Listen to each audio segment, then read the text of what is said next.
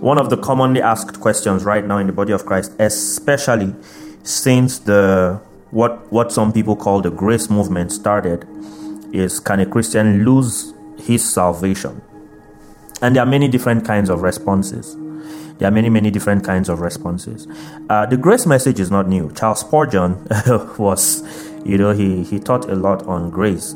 Um, Joseph Prince is not necessarily the, the father of the grace message. Probably he's the he's the one that started pushing it really hard in this generation. And then there are people like Andrew Wommack and uh, Creflo Dollar that also push the grace message very hard. So it's not it's not a it's not a Joseph Prince thing.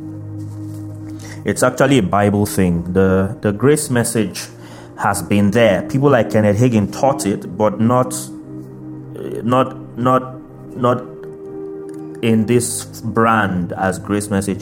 People like Kenneth Hagin taught it more like the righteousness of God in Christ Jesus. Uh, people like Pastor Chris also have been teaching it as righteousness. Uh, people like uh, E.W. Kenyon have taught it. People like Kenneth Copeland have taught it as righteousness. Okay, so the grace message is really not new. It is uh, it is just like the righteousness of God rebranded, sort of, you know. But we're gonna we're gonna be looking at this particular aspect today. Next week we're going to be looking at grace and truth, and we're gonna, of course, I'm going to give a very by the help of the Holy Spirit, give a good foundation today that we can build on next week. So, before we look into the the question of of uh, can can a Christian lose his salvation? First of all, I'd like us to just establish what it means to be born again. What does it mean to be born again? What does it mean to be saved? Because uh, you know, I, I don't know how many of us were here when we talked about cultural Christianity. I don't know how many of us listened to the recording if you did not, uh, if you were not in that Bible study or you didn't listen to the recording, you can ask and I'll send it to you. And in that teaching, we basically looked at how a lot of persons are just cultural Christians. Uh, they, they don't have a relationship, they don't have a personal encounter with God. It's the same for most other religions. Most Muslims are cultural Muslims. They are in Islam because they were born there, they grew around Muslims. That's all they know. They don't know any other worldview. And uh, the, the way Islam is, is they doggedly protect their people from being exposed to any other worldview because they know once they are exposed to any other worldview, there's a possibility that doubts about Islam will begin to come into their hearts. So the majority of Muslims that you see out there are actually just cultural Muslims. They don't even know enough about their religion or their book or their prophet. And the same thing with Christians. Most Christians out there are cultural Christians. We know about the church, we know about our pastors, but we don't know enough about about Christ.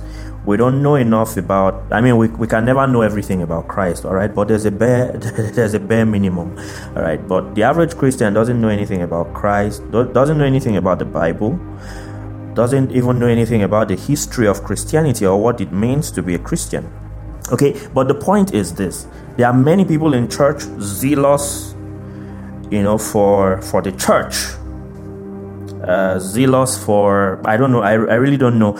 It's more like a traditional thing it's more like a cultural thing. So they are more or less trying to protect the traditions and the systems and the culture that they grew grew up around. But when we talk about christianity there are not many christians out there. When you go online and you see things that supposed christians are saying to people that they perceive to be uh, to be uh, maybe saying something against their pastor, against their religion, or against the Bible, you know, it's like all hell just breaks loose and they are cursing the people and telling them you burn in hell forever, and telling them you die, telling them this, telling them that, you know, uh, that is not godly. That is not godly. So we, we are going to look at, first of all, what it means to be born again. Now let us start from a very basic scripture that I believe every Christian knows and every Christian should know. Uh, in fact, Muslims know it, atheists know it. It's like the scripture in the Bible that everybody, even non Christians, can quote. John chapter 3 and verse 16. It is the most popular verse in the Bible, but it is still one of the most powerful verses in the Bible. John chapter 3, verse 16 says, For God so loved the world. Now take note, the love that God had was not for the church. The love that God has is for the world. The world. The Bible says in in First John chapter 2 that Jesus Christ is our advocate and he was made a propitiation for our sins, not for our sins alone, but for the sins of the whole world. So Jesus did not die for the church, Jesus died for the world. So nobody owns Jesus. We need to stop acting like we are Christians, so Jesus belongs to us. you know that's that's that's the vibe i get from from the average christian. Uh, don't talk about uh, jesus we are christians. Jesus belongs to us. Jesus yes belongs to us but he belongs to everybody. And if people want to make cartoons about jesus they should go ahead. If people want to insult jesus they should go ahead. It's not in our place to defend jesus. There's no place in the bible that christians are told to defend christ by by you know physically doing stuff. The Bible tells us to defend our hope in in First Peter chapter three verse fifteen, but it says we should do it with respect and humility. Okay, so um, so we, we don't need to fight for Jesus. We don't need to we don't need to do any of that stuff. Okay, so Jesus does not belong. Jesus does not belong to the church. Jesus does not belong to Christians. Jesus is global property. Everybody has equal right to the person of Jesus and to the name of Jesus, and they can say and do whatever they want. It's between Jesus has a personal relationship with everybody, so it's between them and him. It's not in our place to say, ah, El Rufai insulted Jesus. That it's it's it's stupid to be honest. You know, it's it's stupid. Let's allow the Muslims do that. Ah, you insulted our prophet. Let let them do that. But okay, you insulted Jesus. Okay, get on with it it doesn't make Jesus any less. It doesn't, uh, for God's sake, why are people, why do people keep ranting about it? Anyway, let's continue. So, for God so loved the world that he gave his only begotten Son, that whoever believes in him should not perish, but have everlasting life. And then it goes on to say in verse 17 For God did not send his Son into the world to condemn the world, but that the world through him might be saved. So Jesus came for the world. He didn't come for the church, he didn't come for, for Christianity. He came for the world. It's important we always remember this. But the key word here is whoever believes in him should not perish but have everlasting life. So, primarily, what makes the difference between the person that will perish and the person that will have everlasting life primarily it's belief. I know in mark chapter 16 uh, from verse 19 it says whosoever believes and is baptized shall be saved. Whosoever believeth not shall be damned. Okay? And then in romans chapter 10 which we are going to read right now romans chapter 10 and verse 9 let's let's turn to romans chapter 10 from verse 9 It says that if you confess with your mouth the Lord Jesus and believe in your heart that God has raised him from the dead, you will be saved. For with the heart one believes unto righteousness, and with the mouth confession is made unto salvation. So, in the book of Mark, we have the embellishment of baptism. And here in the book of Romans, Paul is telling us that confession, you know, has to go with it.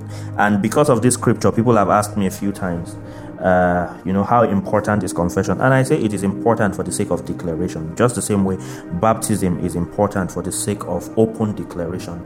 But these things are not fundamental uh, to salvation. You can get saved without necessarily opening your mouth to confess. Why did I say so before you call me a heretic? Deaf and dumb people can be saved even though they can't they can't pronounce the words Okay, so it is possible for somebody to be saved without necessarily pronouncing those words and to confess. Confession is important, like I said, for the sake of declaration. But what really counts is what happens in the heart. That's believing in the heart. That is what brings about righteousness. And Jesus was clear for God so loved the world that he gave his only begotten Son that whosoever believes in him should not perish. He didn't say whosoever believes in him and is baptized should not perish. He didn't say whosoever believes and confesses that he believes should not perish. He said whosoever believes. And there were several times that Jesus told people, believe only. You believe in the Father, believe in me also. Confession is important. And we know that confession is a vital part of faith. Okay, it's a vital part of faith. But what I'm trying to say is, at the end of the day, the most important thing is believing. Because if you get baptized and you don't believe, it counts for nothing. If you confess and you don't believe, it also counts for nothing. Okay, so um, let's let's continue. Now, uh, in Second Corinthians chapter five and verse seventeen, the Bible says that if any man be in Christ, he is a new creation. Old things are passed away. Behold, all things are become new. And we know that the old things that are passed away is not the, the, the natural, you know, the natural things. Like I always say, if you are short before you got born again, you remain short after you got born again. Um, your being born again doesn't change anything about you physically, except of course, maybe people that are sick in their bodies, uh, things that are that are that are a byproduct of the fall when they receive salvation the same price Jesus paid for salvation is the price that He paid for our bodily healing. So when they receive salvation, their bodies can also receive healing at the same time.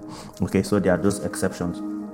But uh and, and then the Bible says in, in Romans chapter 8 and verse 14 that you know um the spirit the Holy Spirit bears witness with our spirits that we are the sons of God. So, how do you know that you are born again? Number one, you believe in your heart Number two, you confess with your mouth. Number three, you know because the Spirit is bearing witness with your spirit.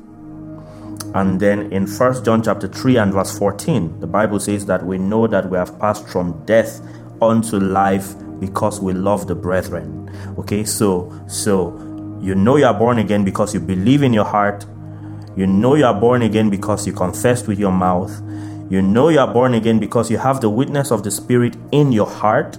You know you are born again because you love the brethren. This is important.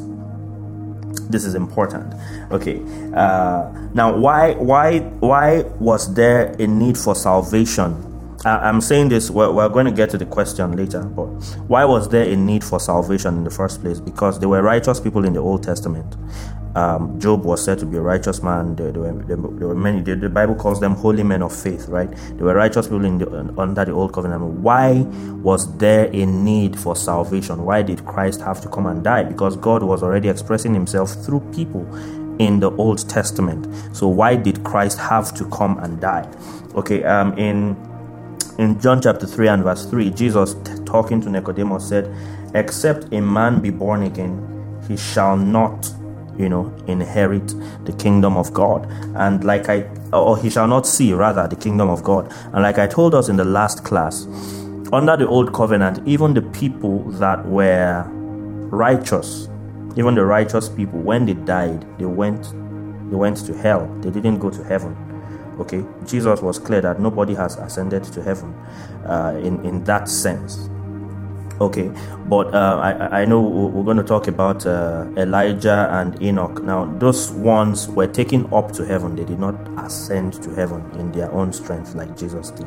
Okay, uh, Elisha, Elijah rather, and, uh, and Enoch are two mysterious people, and we do not know why God treated them the way God treated them because God basically broke I don't know every spiritual protocol that we know about for those two. So we really don't know what's going on between them and God. But yeah, we know Elijah was not perfect. We don't know much about Enoch, but we know Elijah also had his issues. Um, he was fearful. He wasn't perfect, but somehow God counted him worthy to. You know, I know there are other theories about Elijah, but I, I don't even want to get into that. Uh, get into that tonight. Okay, but the point is this: every other person that died went to hell. How do I know this? when uh, Saul went to meet the witch and told her to bring the, the spirit of Samuel to prophesy to him, she said that I see, Saul asked her, What do you see? She said, I see a man, an old man, covered in a mantle, ascending, okay, ascending from beneath the earth. So he was ascending. And also, when you look at uh, when you look at the story of Lazarus and the rich man, the Bible is clear that they were in the same geographical location. There was just something dividing them. Okay, they could see each other, they could even communicate. Okay, that is not heaven and hell. Uh, so, where we call Abraham's bosom was a compartment in hell. They just were not tormented there, but somehow they were still held as captives. They just weren't tormented there.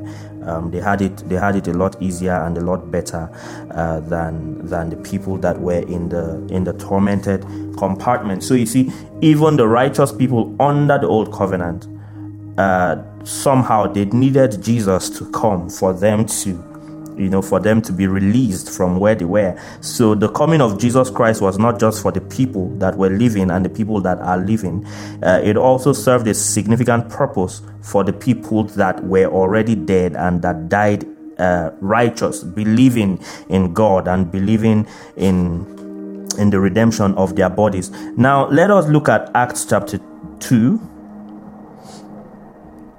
Acts chapter 2 from verse 25. This is this is Peter speaking on the day of Pentecost. He said, For David says concerning him, I foresaw the Lord always before my face, for he is at my right hand, that I may not, that I may not be shaken. Therefore my heart rejoiced and my tongue was glad. Moreover, my flesh also will rest in hope. Now look at verse 27, Acts chapter 2. It says, For you will not leave my soul in Hades, in hell, Hades. It's clear. You will not leave my soul in Hades nor will you allow your Holy One to see corruption. Now, he didn't say, if he had said, You will not leave my body in the grave, would have said, Okay, this is talking about just the resurrection. But this is, you know, this is a prophecy about Jesus. You will not leave my soul in Hades, nor will you allow your Holy One to see corruption. Okay, and then uh, uh, verse 29 Peter, speaking further, said, Men and brethren, let me speak freely to you of the patriarch David, that he is both dead and buried, and his tomb is with us to this day. Therefore, being a prophet, and knowing that God had sworn with an oath to him that of the fruit of his body, according to the flesh, he should raise up the Christ to sit on his throne. He, foreseeing this, spoke concerning the resurrection of the Christ, and his soul was not left in Hades, nor did his flesh see corruption. You see that? So there is a clear distinction. So even the soul of Jesus went to hell. And somebody will say, Well, Jesus told that guy on the cross, Today you will be with me in paradise. That's what we are saying. Paradise was a part of Hades, it was a compartment in Hades. So, so even the Davids and the Abrahams and all of these people were waiting, they were waiting for the salvation for the price that Jesus was going to pay so that they can get out of that place and get into the presence of God. Because as long as man had the sin nature, man was eternally separated from God. Man was spiritually dead. Spiritual death is separation from God. So even though these people in their actions were righteous, the fact that they were spiritually dead meant that they cannot be in the presence of God. Now let's take a look at the scripture and we'll build from here. Romans chapter 5, from verse 12. Romans 5 from verse 12. It says, Therefore, it's a long read. We'll read all the way to verse 21. It says, Therefore, just as through one man sin entered the world, and death through sin, and thus death spread to all men because all sinned. So you see, Adam sinned, and death spread to all men because all sinned in Adam. In other words, the justice system was saying it as all of us being inside of Adam when Adam sinned. It says, For until the law, Sin was in the world, but sin is not imputed when there is no law. Nevertheless, death reigned from Adam to Moses, even over those who had not sinned, according to the likeness of the transgression of Adam, who is a type of him who was to come. But the free gift is not like the offense. For if by the one man's offense many died, much more the grace of God and the gift by the grace of the one man Jesus abounded to many.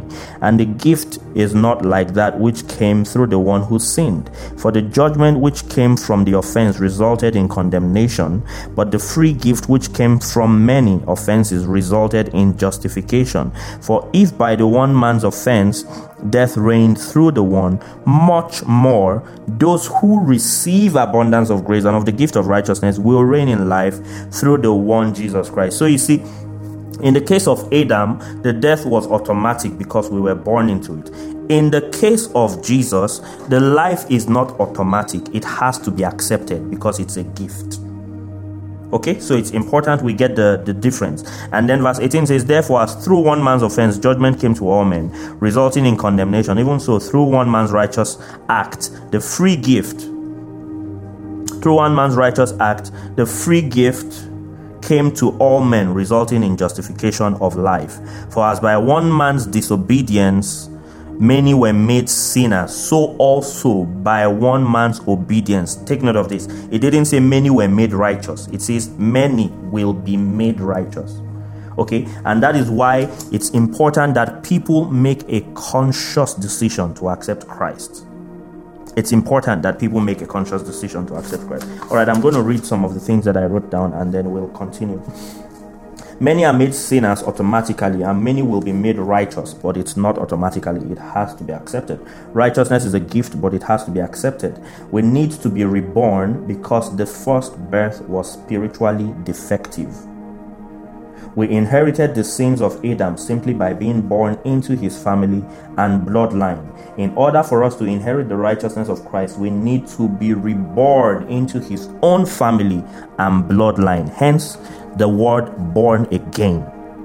Okay? Born again. Uh, the word born again actually also means born from above or born from born of God. Okay? So this is why it is important for people to be born again because just uh, uh, uh, uh, we automatically inherited Adam's sin because we were born, we were in him, in his loins. So now we are literally being born again means you are changing family from Adam's family. Now you are changing family to Christ's family. So you will inherit of Christ's own bloodline, which is a righteous bloodline. Now there is something in, uh, in important here that uh, uh, that that I'm going to I'm going to digress into a little bit, but I think it is important that we talk about it. When a man now now the the fall was is remains the the ultimate curse on humanity, the sin of Adam, the original sin. It means that every other curse, sickness, death, every other curse takes its root and takes its legality from the fall of man. Now, why am I saying this? It means even generational curses take their legality from the fall of man. The implication of this is once you become born again and you are in a new family, you become disconnected from the soil that every other curse takes its root in. Now, I know this has been going on in the body of Christ for a very long time, but Hosea 4 6 is very clear that my people are destroyed for lack of knowledge. Uh, if you have a million dollars in your account and you are not aware of it, it's not going to do you much good. There's the whole thing going on about breaking generational curses, breaking generational curses. And the average church member in Africa, the average believer in Africa believes that being born again is not enough. There are still so many other things we need to do. We still need to break curses. We still need to engage some mysteries to do this and that and that and that and that. Uh, village people will not leave you alone until you deliberately confront your ancestors. You know, these things are not right. The Bible does not teach us this. The Bible does not teach us this. I believe that the blood of Jesus is enough. I believe that the, the sacrifice that Christ made, paid on the cross, is enough. If the sacrifice is enough to cancel the curse that came with the fall. I don't see why a curse that came with man cannot be cancelled by that same sacrifice.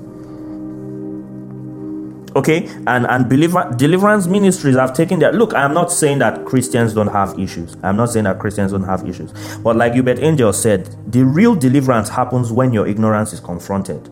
Look, you, they can have demons cast out of a person multiple times. Even Jesus was very clear. He said, if a devil is cast out, okay, and then he leaves and he comes back and finds the place empty. Why is the place empty?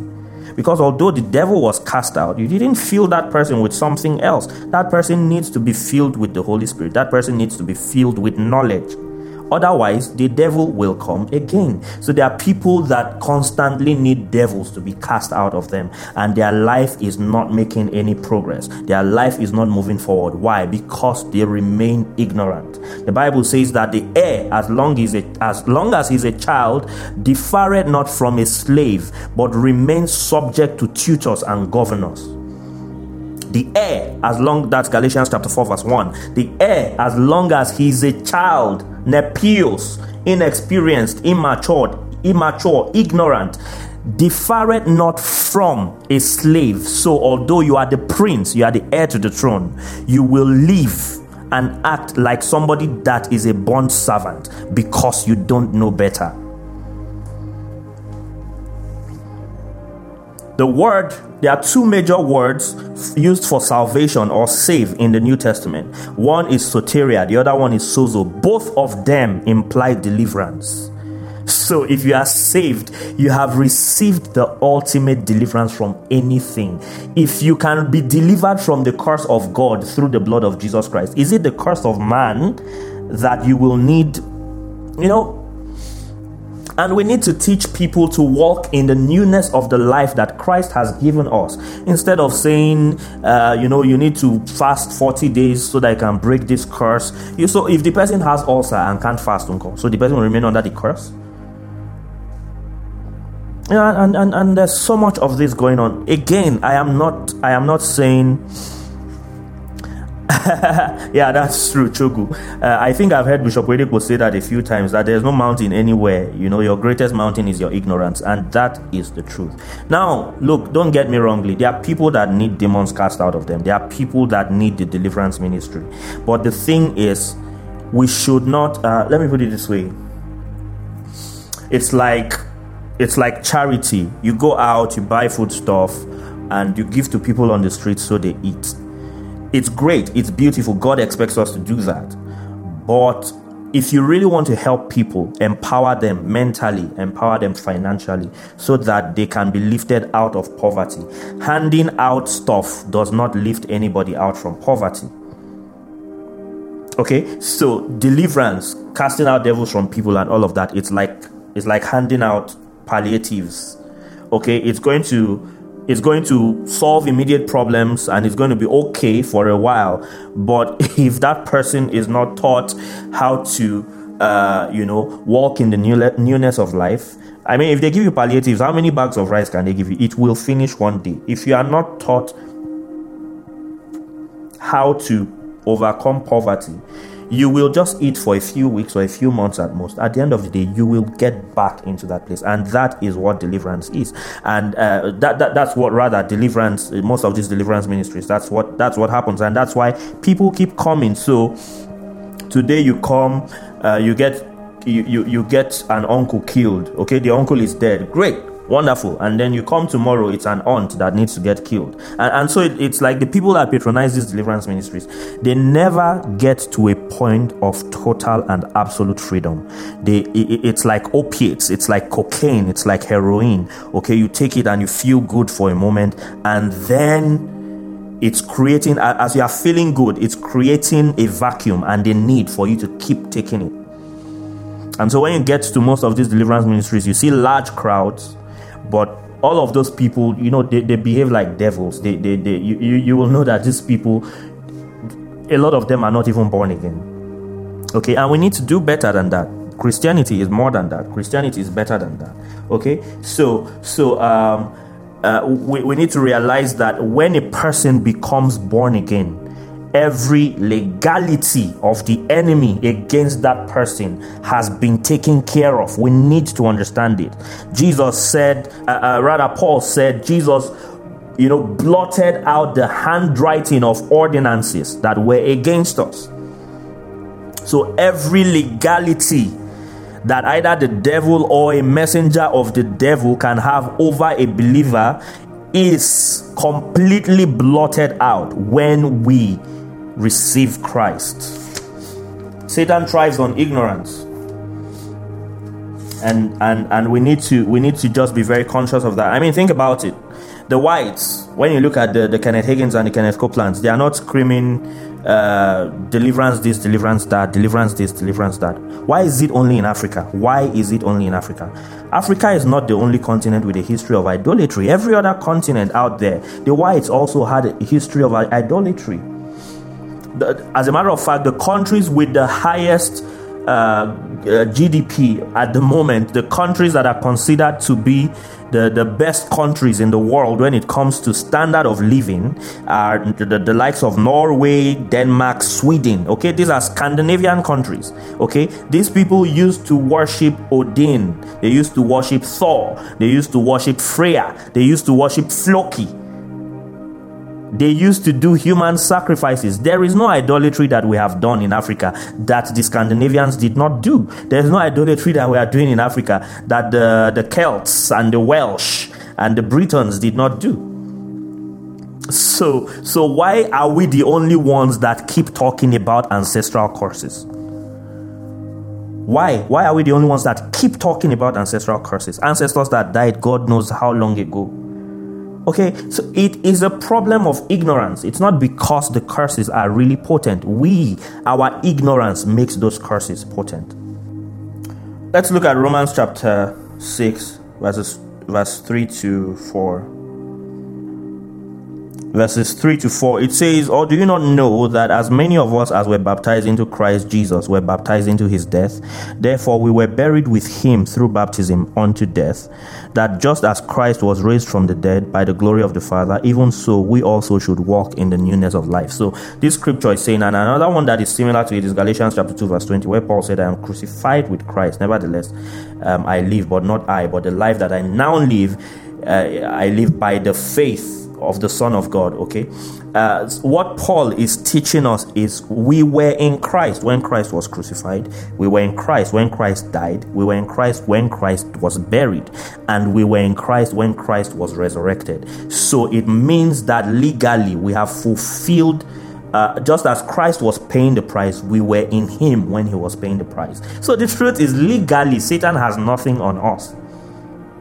Satan has nothing on us. We don't owe him anything because we were in Christ when all of this all of this was being paid. Just the same way the Bible says we were in Adam when Adam sinned, the same way we were in Christ when the price was being paid. Please walk in that consciousness. Walk in that consciousness. So, the uh, I, I was saying earlier, why did we? Why did Christ have to die? And I was talking about you know the old man the, the nature of sin and and all of that. So the thing is there is a new man and there is an old man. When we talk about righteousness when we talk about sin when we talk about man we need to understand that there are, there are always two sides to it. There's the old man and there's a new man. The old man has the nature of sin. So even though the people under the old covenant did righteous acts it did not change their nature they still had the nature of sin that is why they all went to hell. When I say hell, not the torment part, okay? There, there was a compartment where the righteous people stayed. And it's the same way when somebody becomes a new man, when somebody becomes born again, the person has the nature of righteousness. But that person can still do bad stuff, just like somebody with a sin nature could still do good stuff. But the things you do do not change your nature. Okay? let's just hang it there a bit. Okay? What I'm trying to say is this just the same way, even though the guys under the old covenant did a lot of good stuff, but it didn't change their nature, their sin nature, the same way somebody that has been renewed can do bad stuff, but it does not change your nature, the nature of righteousness. Okay? But just hang in there because we're going to balance this. So I wrote this down that the sin nature is the primary reason why people go to hell, just like the righteous nature is the primary reason people go to heaven. Jesus said in John chapter 3, verse 3 that unless a man be born again, he cannot see the kingdom of God. And I said the sin nature was so strong that even Old Testament saints still went to hell. There is the sin nature and their acts of sin. There is the righteousness nature and their acts of righteousness. Our actions cannot alter our nature. but our nature should influence our actions. I'll say that again. Our actions cannot alter our nature, but it is expected that our nature influence our actions. Now, when we talk about sin, what is sin? The Bible says that sin is a transgression of the law. But there are three major categories of sin for a believer. The first one is unbelief. Unbelief is the primary sin of uh, of the world. Uh, in, in John chapter 16 and verse 8 to 11, let's read it very quickly. John chapter 16, verse 8 to 11. It says, And when he comes, that's the Holy Spirit, he will convict the world of sin and of righteousness and of judgment. Of sin because they do not believe me. So that is the primary sin of the world because they do not believe in Jesus Christ. But then we go further. So that the, the primary sin is unbelief, all right? Number two, we're, we're trying to define sin. Number two, anything done outside of love is sin.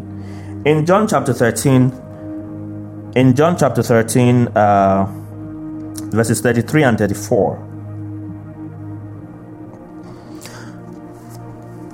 or 34 and 35 rather, Jesus said, A new commandment I give to you, that you love one another as I have loved you, that you also love one another. By this will all men know that you are my disciples if you have love for one another okay? And you know entire chapters in the book of first john dedicated to walking in love. Uh, first john chapter 3 verse 14 says that uh, by uh, it said we know that we have passed from darkness to light because we love the brethren.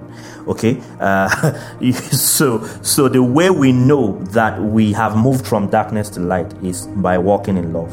So anything that is done outside of love is breaking this commandment. This is the only commandment that jesus gave to the church for us to walk in love. So anything done outside of love is sin the Bible says that uh, uh, love walketh no ill to his neighbor. And when you look at all the commandments in the Old Testament, they were all summarized in walking in love towards somebody. So, number one, I said sin is unbelief. Number two, I said sin is walking out of love.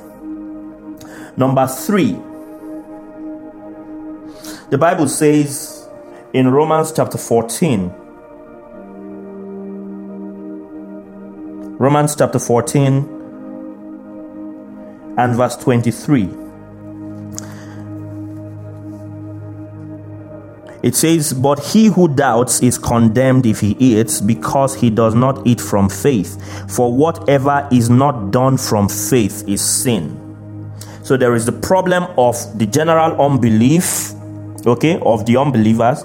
There is a problem of not walking in love, and then there is a problem of doing things outside of faith. Now, why is this important? This scripture is talking about eating, no eating. If you eat and you do it outside of faith, it is sin. Now, I, I like to put it this way if you pray and it's outside of faith, it is sin. If you fast and it's outside of faith, it is sin. If you give and it's outside of faith, it is sin. The Bible is very clear about it. Anything, whatever is not from faith is sin. And then finally, uh, let's look at James chapter 4 and verse 17. James chapter 4 and verse 17. It says, Therefore, to him who knows to do good and does not do it, to him it is sin. So it is not every sin that is a sin of commission. Some sins are sins of omission. So, for instance, mm, uh, if God says, give 5,000 naira to this person, and you don't, it is sin. Okay, so as much as there are generic sins, there are specific sins. Okay, there are general sins like don't murder, don't commit adultery, you know, uh, there are, there are general sins like that, you know, don't lie, things like that. These are general sins, but there are also specific sins. For instance, Samson was told, do not cut your hair. Don't cut your hair. Don't cut the locks on your hair. Samson fornicated. Samson drank alcohol. Things that Nazarites were not supposed to do. He did not lose the anointing, but the moment the hair was cut, he lost it. Lot and his family, they were told, Don't look back. Don't look at Sodom. Just keep going. The wife turned and she turned into a pillar of salt. Okay, so as much as there are general sins, there are also specific sins, uh, you know, in everybody's life. You know, it could be a sin of commission, it could be a sin of omission. It could be God told you to do something and you did not do it. It is a sin. Uh, uh, Kenneth Hagin once said that he pastored a church and because he had seen many pastors abuse the prosperity message, he did not teach them about prosperity. And when he left, uh, when, when he left the church, God told him, You prevented my people from prospering and you are going to pay for it. Okay, he omitted the, the message of prosperity because of his own ego. And God told him, I am going to hold you responsible for it. So there are many things that we do. Some of them are peculiar instructions that we may have disobeyed. So when we talk about sin, sin is actually very broad. I will get to why I am talking about all of this very soon, okay? Because there are two very dangerous extremes. There are two very dangerous extremes. There is the extreme that believes that every time we sin, we are on the path to hell. So you sin, you are going to hell. Um, God wants complete holiness. Look, let's let's be honest each and every one of us have enough sin in our lives to take us to hell. The Bible says, if God will regard iniquity, who will stand? Psalm 103 from verse 9 to 10 says that God has not rewarded us according to our iniquities. If God is going to start analyzing everything, I mean, think about it for instance. I was having a conversation with somebody recently, okay, and we're saying, how many of us drive here? I am sure most of us drive. And I am sure that at one point or the other, we have broken a traffic rule right? But first, but Romans chapter 13 says, Let every man be subject to higher powers, because there is no power but of God, and the constituted authorities, it was God that put them there. So if you disobey the constituted authorities, you are inadvertently disobeying God. That makes it a sin. So if you break a government law, you have sinned against God, technically. That's a government law that is not in opposition to God, obviously uh, when it comes to a place where you have to choose, of course, God expects you to choose God over the government. But yeah, that's the point. We all do funny things every day. And so if God is going to start, uh, I mean, in, in, in, Revelation chapter 19, the Bible says that murderers and adulterers and, and, and, and, and uh, idolaters and the fearful will have their place in the lake of fire. And I continue to ask people, when was the last time you repented of the sin of fear? Do we even remember that fear is a sin? You know, so so that extreme is really dangerous, and eh, eh, if we are going to go based on that, it means nobody is going to make heaven. As a matter of fact, the way church people go about it, it's like the people under the old covenant had a better chance of making heaven than we do. But that is wrong.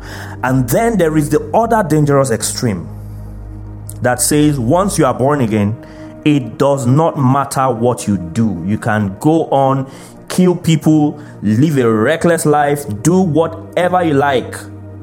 And as long as you have once received Christ, you can never be lost.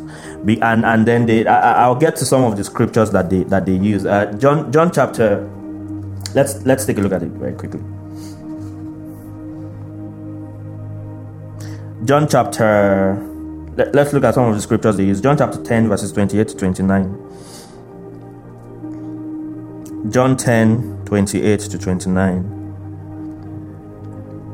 It says, And I give them eternal life, and they shall never perish, neither shall anyone snatch them out of my hand. For my Father who has given them to me is greater than all, and no one is able to snatch them out of my Father's hand. I and my Father are one. So people use this scripture to imply that once you receive eternal life, it can never be lost. Okay? All right. Fair enough.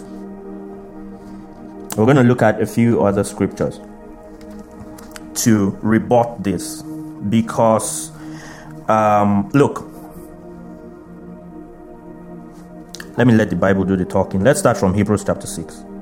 Hebrews chapter 6 from verse 4. It says, For it is impossible for those who were once enlightened and have tasted the heavenly gift and have become partakers of the Holy Spirit and have tasted the good word of God and the powers of the age to come. if they fall away, to renew them again to repentance, since they crucify again for themselves the Son of God and put him to an open shame. So, this scripture is saying that it is impossible for a particular category of persons to repent or to be renewed. It says, it's, it says, for it is impossible for those who were once enlightened. The, the, the word enlightened there is photizo. It, it has to do with, uh, you know, a deep level of understanding and have tasted the heavenly gift and have become partakers of the Holy Spirit and have tasted the good word of God and the powers of the age to come. If they fall away, to renew them again to repentance. It says it is impossible. Let's look at the same Hebrews chapter 10, verses 26 to 29 he says, For if we sin willfully after we have received the knowledge of the truth, the word knowledge there is epignosis. So it's actually talking about a full and complete knowledge, okay, of the truth. There no longer remains a sacrifice for sins, but a certain fearful expectation of judgment and fiery indignation which will devour the adversaries if we sin willfully after we have received a complete knowledge of the truth. So, this is talking about another category of persons. Now, uh, in in First John, in First John chapter five, uh, I think from verse sixteen. First John chapter 5 from verse 16 it says if anyone sees his brother sinning a sin which does not lead to death he will ask and he will give him life for those who commit sin not leading to death there is a sin leading to death I do not say that he should pray about that. All unrighteousness is sin, and there is a sin not leading to death. So here, the Bible clearly categorizes it that look, there are some sins that they are sins, but they do not have eternal consequences in that light, but they are sins that lead to death. There are sins that lead to death. Um, hmm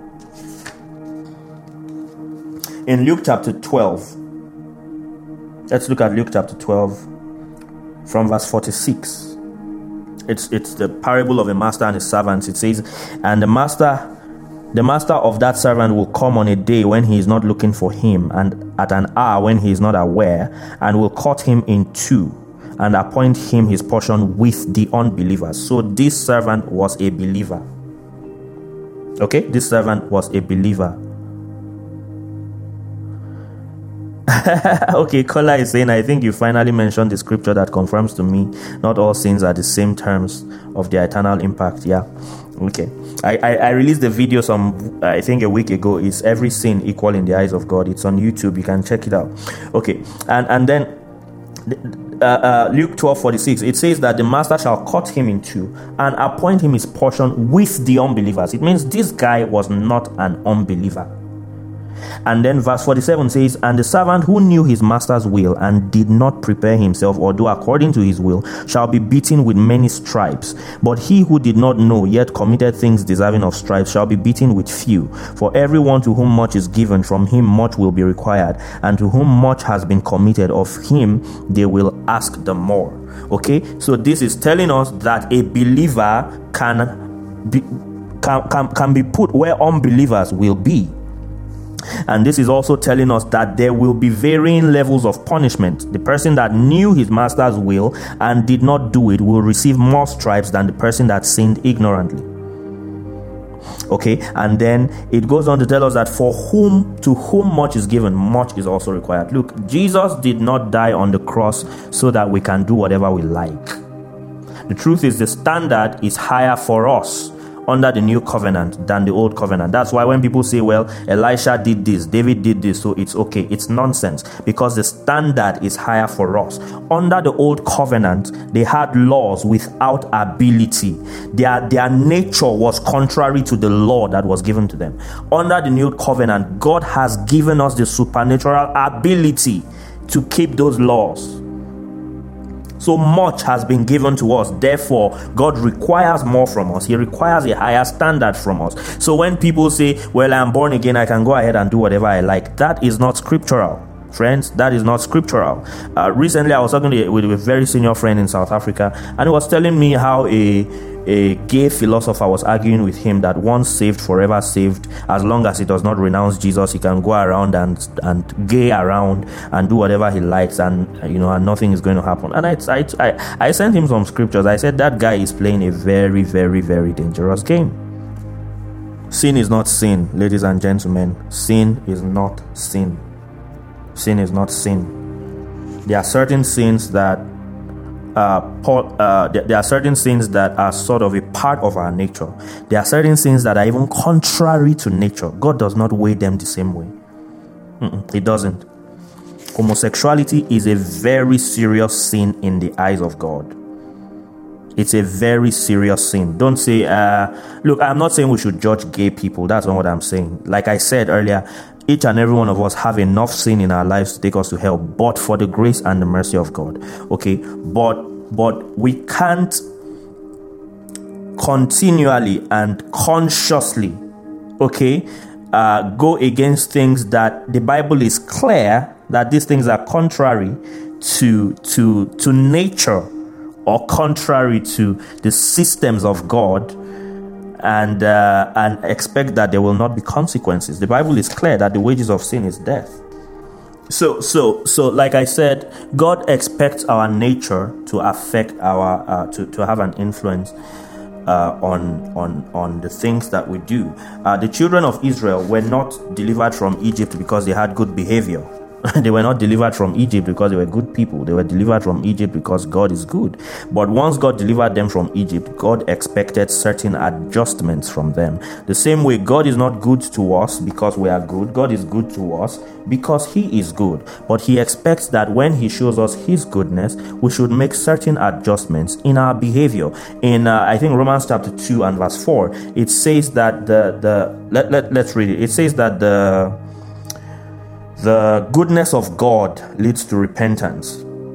Romans chapter 2 and verse 4. It says, Or do you despise the riches of his goodness, forbearance, and long suffering, not knowing that the goodness of God leads to repentance? So when God shows us his goodness, uh, he expects us to repay that goodness by by acting or not acting in, in certain ways. Okay? So Jesus came to perfect the law. He came to perfect the law that we could not keep. Okay? Uh, and, and he gave us the ability to be able to keep those commandments and so we have an advantage over the Old Testament saints in the sense that we have a supernatural ability. For instance, all through the Old Testament, people were commanded to love their neighbor as themselves, even though their nature was contrary to it. But under the new covenant now, the Bible says in Romans chapter 5, verse 5, that the love of God has been shed abroad in our hearts by the Holy Spirit, which was given to us. So every believer can and should love. It is in our nature. We are loved children of a love God. So love is our nature so we cannot eh, eh, eh, we, we can we do not have an excuse not to love the, the, the, people under the old covenant, even though they had an excuse because their nature was contrary to God's laws, they still had to try to fulfill those laws in the flesh. But now we have supernatural ability to fulfill God's laws, you know, in our spirit. So God expects that since we have a righteous nature, we should do works of righteousness. The Bible says in the book of uh, uh, Ephesians that we are His workmanship created unto good works. So God expects good works. Yes, it is not the law that justifies, but after we have been justified, God expects us to bear fruits of righteousness. Okay, and uh, I'm going to read some scriptures in closing. There are two fundamental things we need to understand when it comes to salvation and staying saved. The, the first thing is that faith must always be supported with actions, corresponding actions. Let's look at James chapter 2. Let's look at James chapter 2 and verse 14 as we try to round up. James chapter 2 and verse 14. It says, What does it profit, my brethren, if someone says he has faith but does not have works? Can faith save him? If a brother or a sister is naked and destitute of daily food, and one of you says to them, Depart in peace, be warmed and filled, like most pastors do today, but you do not give them the things which are needed for the body, what does it profit? Thus, also, faith by itself, if it does not have works, is dead. But someone will say, You have faith and I have works. Show me your faith without your works, and I will show you my faith by my works. He didn't say, I'll show you my faith with my works. He said, I'll show you my faith by my works. In other words, you will know what I believe in by the things that I do. You believe that there is one God, you do well. Even the demons believe and tremble. So, believing that there is God does not make you different from the demons. But do you want to know, O foolish man, that faith without works is dead? Was not Abraham our father justified by works when he offered Isaac his son on the altar? Do you see that faith was working together with his works, and by works faith was made perfect? Okay, and the scripture was fulfilled, which says Abraham believed God and was accounted to him for righteousness, and he was called the friend of God. You see then that a man is justified by works and not by faith only. Likewise, was not Rahab the harlot also justified by works when she received the messenger and sent them out another way? For as the body without the spirit is dead, so faith without works is dead. So it's not enough to say, I believe in Jesus, I believe in this, and I believe in that. God expects corresponding actions. And I know people have used this to preach some other kinds of faith message, but this is actually talking about faith as in faith in God. Okay? This scripture is saying that faith without corresponding actions is dead. Don't say you believe in Jesus, don't say you believe in God if you are not living your life according to the ordinances and the commandments of God. Secondly, so the first one I said faith must always be supported by works. The second thing we need to understand is confession alone is not enough. I've heard people say that on, until you, you know, renounce Jesus with your mouth, your salvation remains intact. Until you renounce Jesus with your mouth, your salvation does not remain intact. Let's look at Mark chapter 7, verses 6 and 7. Jesus answered and said to them, Well did Isaiah prophesy of you, hypocrites, as it is written, These people honors me with their lips, but their heart is far from me. In vain they worship me, teaching as doctrines the commandments of men. Okay, these people honor me with their lips, but their hearts are far away from me. So there are people that are confessing Jesus on a daily basis, but their hearts are far away from Him. How do we know that their hearts are far away from Him? Because of their actions. Because James was very clear. If you really have faith, we should see it in your works. What am I saying in conclusion? Faith should produce good works. Uh, if the, uh, John was clear that he that is born of God, in John chapter 3, it says, He that is born of God cannot sin. What that scripture actually means is will not uh, will not live habitually in sin. I think we should read it in conclusion. First John chapter 3, from verse 4, it says, Whoever commits sin also commits lawlessness, and sin is lawlessness. And you know that he was manifested to take away our sins, and in him there is no sin. Whoever abides in him does not sin. Whoever sins has neither seen him nor known him. Now, I, I, let me just explain this very quickly. Whoever abides in him does not sin. It is not saying anybody that is born again does not sin. It says whoever abides. To abide means to dwell continually. And if we're going to be honest, every time that we sin, it is when we sort of disconnect from God. You know, uh, the Bible says that if we walk in the Spirit, we will not fulfill the lusts of the flesh. So it's very simple. If you are fulfilling the lusts of the flesh, it's because you are not walking in the Spirit. If you are walking in the Spirit, you will not fulfill the lusts of the flesh. Okay, so that's what this scripture is saying. It says, Whoever abides, remains in him, does not sin. Whoever sins has neither seen him nor known him. The word sin there uh, is horao, which means uh, to comprehend. Okay, it's talking about a deeper level of knowledge and understanding of God. So basically, this scripture is saying that if, if you are sinning, you are ignorant about certain things about God. And it says, Little children, let no one deceive you. He who practices righteousness is righteous, just as he, that's God, is righteous. He who sins is of the devil, for the devil has sinned from the beginning. For this purpose, the Son of God was manifested, that he might destroy the works of the devil. Whoever has been born of God does not sin, for his seed remains in him, and he cannot sin because he has been born of God. Now, this scripture is saying Whoever is born of God does not have the nature of sin. Therefore, cannot and should not make a habitual practice of sin. This scripture is not saying whoever is born of God cannot do something wrong. Because Paul in Romans chapter 6 was very clear, even as an apostle, he said things that he wants to do he you know he found he, he, he found out that he wasn't doing them and things that he did not want to do he was doing those things and he he said who will deliver me from this body of sin? And then he goes ahead to say that you know when he sins it is not really him doing it but it is sin working through his members. Let's uh let, let's let me see if i can find it. Okay yeah. Romans chapter 7 from verse 14. I think that will be the last scripture we'll read tonight. I'll read from the New Living Translation. It says, So the trouble is not with the law, for it is spiritual and good. The trouble is with me, for I am all too human, a slave to sin. I don't really understand myself, for I want to do what is right, but I don't do it. Instead, I do what I hate. Can you see this?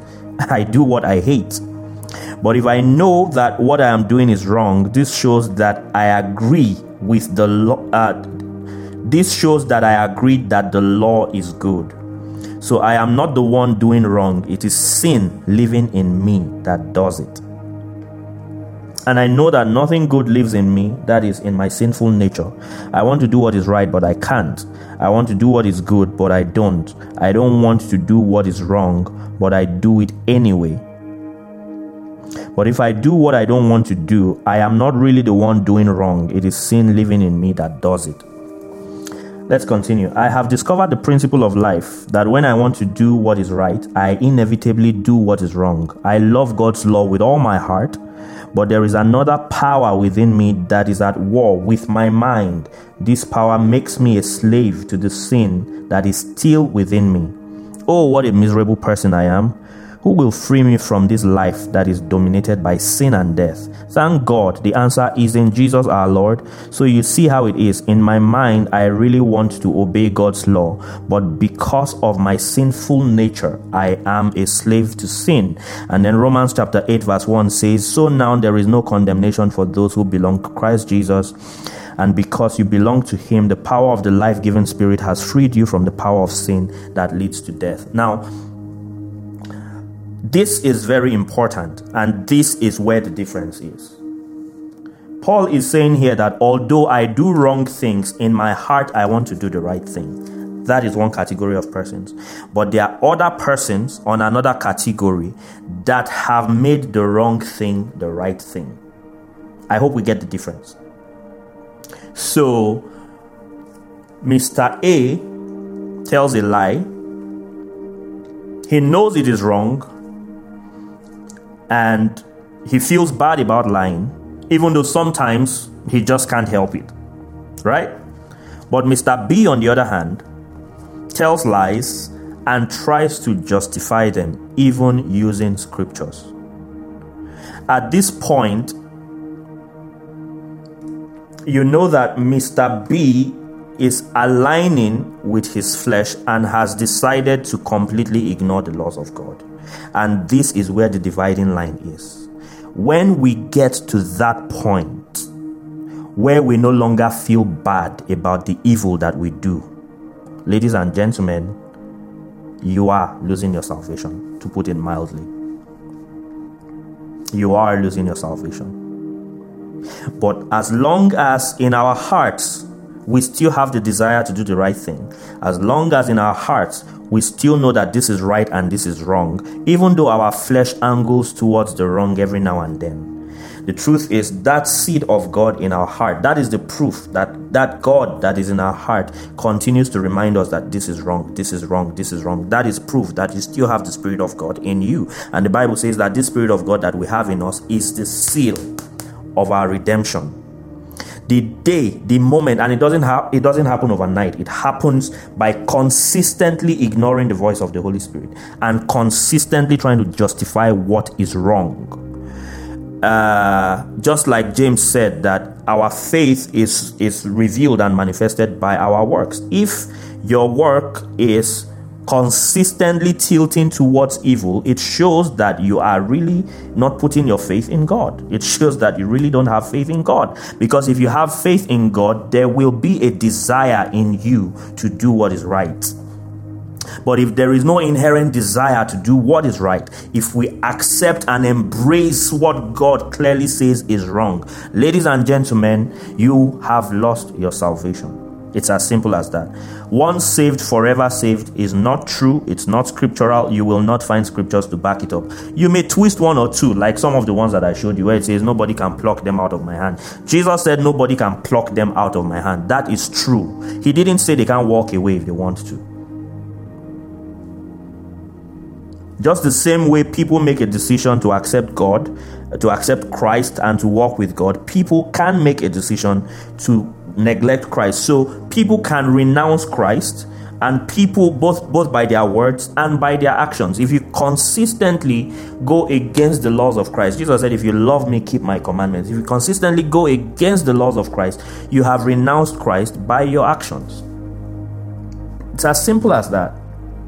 If you tell somebody i love you i love you i love you i love you i love you and every time you are hurting the person sooner or later the person is going to think and say man um, what this person is saying does not correspond with the actions.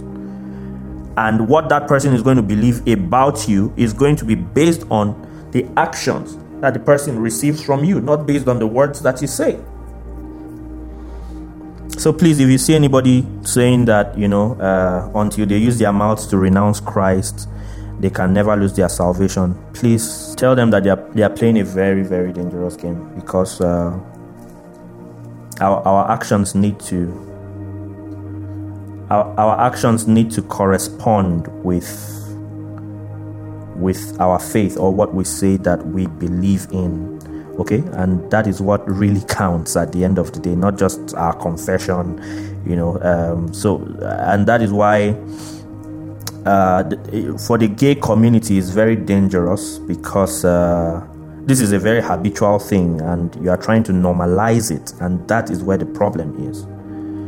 That that is where the problem really, really, really is uh, for for the gay community.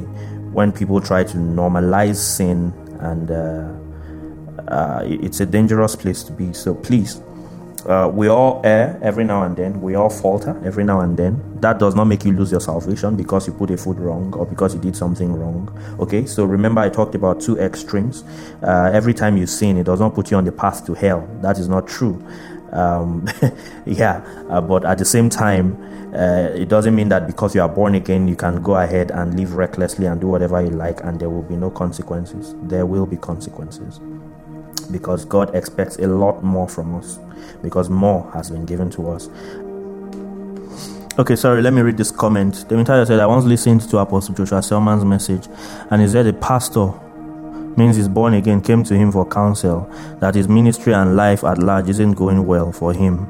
And then he prayed prophesied and told him what to do, and then bam, everything turned around. So, my question is, why will such happen to him since he's born again? The fact that you are born again doesn't mean you cannot be ignorant. The fact that you're a pastor or a bishop does not mean you cannot be ignorant, and that's the reality. And like I said, some people need handouts, some people need uh, immediate spiritual palliatives okay so so for instance somebody comes to you and the person is being oppressed by a devil although you know that this devil is striving on this person's ignorance you are not going to say okay you know what go and and learn more. You know, once you learn more, the devil will leave you. When you know the devil is already destroying the person's life. So, what you need to do at that point in time is to minister deliverance to that person, get rid of the devil, and then you need to follow it up by telling the person, do this, do this, know this, know this, know this, know this. This devil is not supposed to have access to your life. But the problem is, most times we just cast the devil out and we let the people go.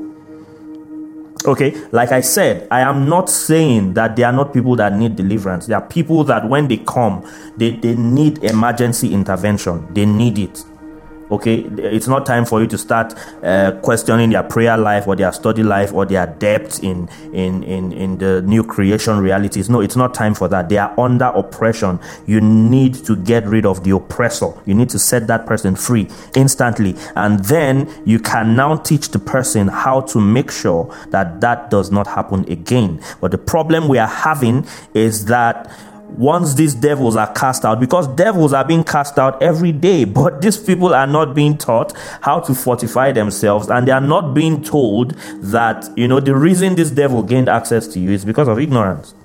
As a believer, look, for unbelievers, there are so many other reasons that devils can gain access to them. It could be it could be a covenant, it could be disobedience, it could be so many other things. But for believers, primarily, primarily for believers, it is ignorance.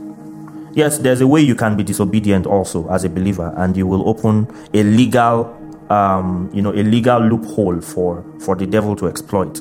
Okay, but what I am saying is, as a believer, it is your choice if Satan is going to oppress you or not. Whether you realize it or not, it is your choice if you are go- if Satan is going to oppress you or not.